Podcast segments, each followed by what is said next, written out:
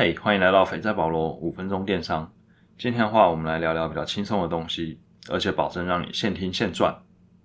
昨天刚好是黑色星期五，然后我就 PO 了一些黑色星期五相关的动态，结果就有朋友敲我说：“哎，为什么不是十三号也是黑色星期五？”那其实可能是他们恐怖片看太多了，才会有这样错误的联想。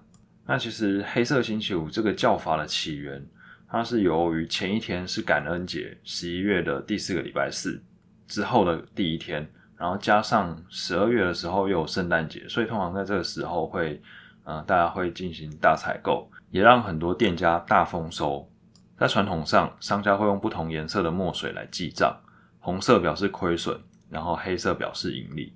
那就是因为在这一天，这个星期五开始呢，他们会有很很大额的盈利，所以就叫做黑色星期五这样。前阵子公司也是超忙的，因为前阵子就是双十一嘛。那双十一的话，它的起源则是来自于中国，是淘宝、天猫造起来的节日。基本上在西方比较不会有这种双十一的采购习惯。在双十一的时候，我的同事就问我说，在双十一之前，你会不会因为要双十一，所以延迟购买，就是等到双十一才消费这样？我说会啊，当然会啊，因为双十一是一年中价格最杀的一天。所以我在双十一之前就会先看好，说哪些东西可能是我想要买的，然后在双十一的那一天进行一个大采购。然后我们就开始想说，哎，是不是所有人都知道这件事情？因为可能是我在电商待比较久，所以我比较懂得电商整个呼吸节奏，比较知道整个年度会有哪些档期，然后哪些档期适合买哪些东西，哪些档期的折扣最杀。想想觉得。如果分享这样的内容，对很多非业内人士应该是蛮实用的。首先就来讲讲全年最杀的档期，在东方的话就是双十一，在西方的话就是 Black Friday and Cyber Monday。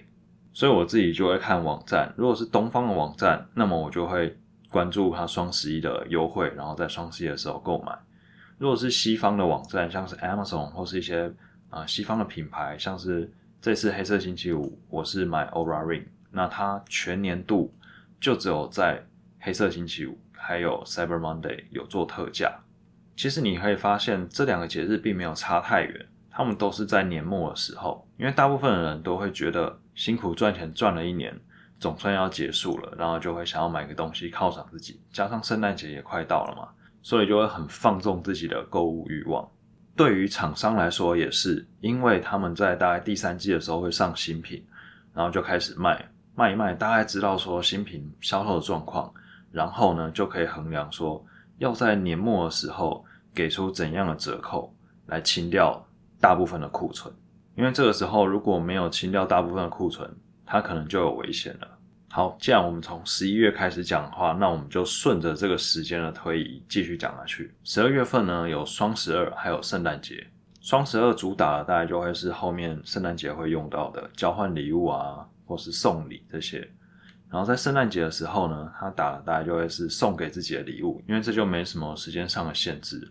接下来就是农历年前，这时候因为传统的观念，穿新衣戴新帽，还有搬新家，所以这时候服饰业也会针对前一年冬季的衣服做一点折扣。不过呢，搬新家这件事情可以带动呃大型家电，像是冷气、电冰箱这类东西的销售。然后这时候呢，也会给出一个比较大的折扣，这时候算是可以入手大型家电的第二个好时机。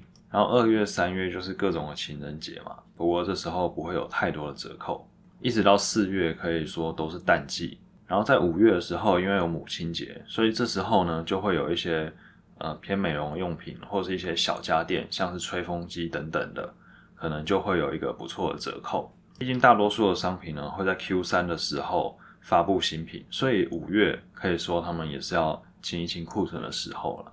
接下来是七月，七月的话大概就是冬季衣服会有一波折扣的出清。在美国的话，也有美国国庆日，然后还有亚马逊的 Prime Day，然后在法国也是有法国国庆日。那法国通常很多百货公司也会在七月的时候做一个很杀的特价。那在七八九月的时候呢，就是消费性的电子产品会卖的比较好。也会有一些折扣活动，因为这个时间点就是升学跟暑假，然后会有很多学生想要买一些三 C 的东西，不管是电玩也好，或是电脑，都会在这个时候买。然后父亲节最常推的大概就是电动刮胡刀。接下来九月就是开学季，这时候一样三 C 还是继续推，然后再加个书包、背包类的东西。十月有万圣节，不过在台湾其实不会有电商对于这个节日做什么太大幅的折扣。好了，没想到流水账也可以讲个五分钟。大家可以把这些重点时间还有对应的商品标注在自己的行事历上面。当你想要买东西的时候，你就可以先想一想有没有更好的时机，这东西是不是急着一定要马上买？如果不是那么着急的话，那么就可以等到最适当的时机、最多折扣的时候再来入手。我录这集并不是要教大家所有的东西都在双十一或是黑色星期五的时候才买，毕竟早买早享受，晚买享折扣。所以就是看自己可以接受的程度到哪里，然后自己做最适合的决定。好，那今天分享就到这边。如果喜欢我的话，欢迎订阅跟分享。那有任何问题也都欢迎跟我交流。我是保罗，我们下次见，拜拜。